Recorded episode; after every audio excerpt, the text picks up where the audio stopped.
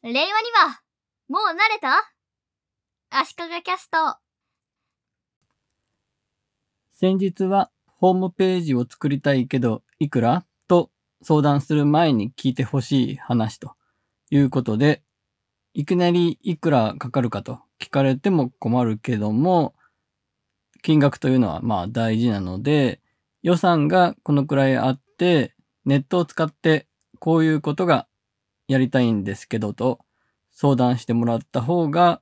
嬉しいし、いろいろ提案できるという話をしました。それに関連して、知り合いの人からホームページの話の相談を受けたときに、無料のアプリで作るのとどう違うのと聞かれて答えられないんですけど、どうですかねというような話を聞いたことがあるので、ちょっと考えてみました。まず私としては事業をしている本人ですとか、その内部の人間が自分たちでホームページを作れるというのであれば、そうするのがかなりベスト、ベターだと思っています。アメリカでは今、ウェブ制作会社というようなものがほとんど存在感がなくなっていて、その理由は、どんな企業でも内部に Web 制作のチームを持っているからということで、内部のチームが制作して、どんどん試行錯誤しながら、素早くシステムを改善していくという仕組みが作られていると。まあ、一人とか少人数で事業をやられているようなところと、アメリカの大きな企業とでは比較にはならないとは思いますが、逆に小規模でやられてるからこそ、自分たちでどんどん情報発信していくというのはいいと思うんですね。ネットで情報発信したり、集客したり、あるいは物を売ったりということは、もう事業の中の大事な一つなので、人に任せっきりにするというわけではなく、自分たちでやってどんどん実験して試行錯誤していくということが大切だと思います。とはいえ、無料のホームページを作るアプリ、ツールというのはいろいろありますが、やはり情報の整理の仕方だったり、ロゴとかメインのイメージみたいなビジュアル的に訴求する部分であったり、まあ文字のフォントの選び方とか、ちょっとしたところで見栄えや使い勝手というのは大きく変わってくるので、ウェブ制作全体ではなくて、そういうどこかの一部の部分を外注するみたいな考え方もあるかと思います。一部だけを頼む先を探すというのは結構難しいとは思うんですが、今はクラウドソーシングとかもあるので、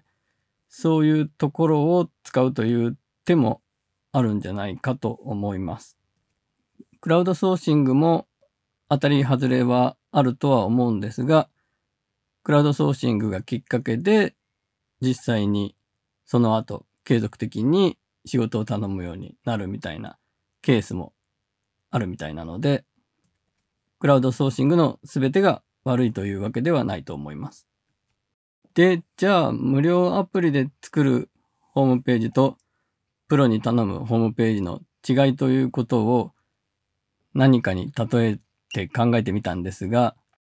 これ〇〇の素を使って素人が作る料理とプロの料理人が素材の下ごしらえから作る料理との違いじゃないかと。麻婆豆腐の素とか、ガパオライスの素とか、味の決め手となる大事な部分は何々の素ではあって、ある程度素材は素人なりに切ってなんかして用意して作ってというのが無料アプリで作る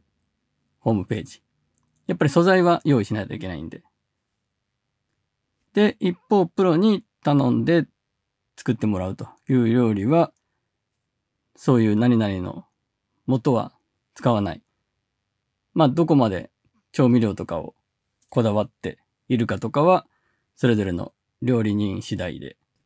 どこまでが手作りかとか、素材に対しても、どういうこだわりを持ってるかとか、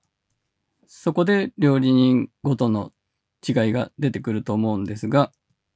ともかく手間のかけ方、時間のかけ方、スキル、そういうものの違いが値段の違いになってくるということですかね。まあこの例えの話は、なんで金額がそんだけかかるのか、みたいな話なんですが、やっぱり一番大事なのは、何のために作るのか。やりたいことがあって、それを実現するための最適な答えは何なのかということを考えること自体ができるプロに頼んだ方が結果としてはいいというケースも多いんじゃないかと。自分で勉強してサイトを作るようになる。そのかかる時間自体がコストなわけなので、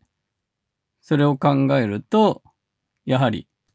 ネットに関する知識もちゃんとあるところに頼んだ方が最終的には時間もコストも無駄にしない可能性が高いんじゃないかと。ということで、全然まとまりませんでしたが、無料ツールとプロに頼むホームページ制作の違いというお題で思いついたことを話してみました。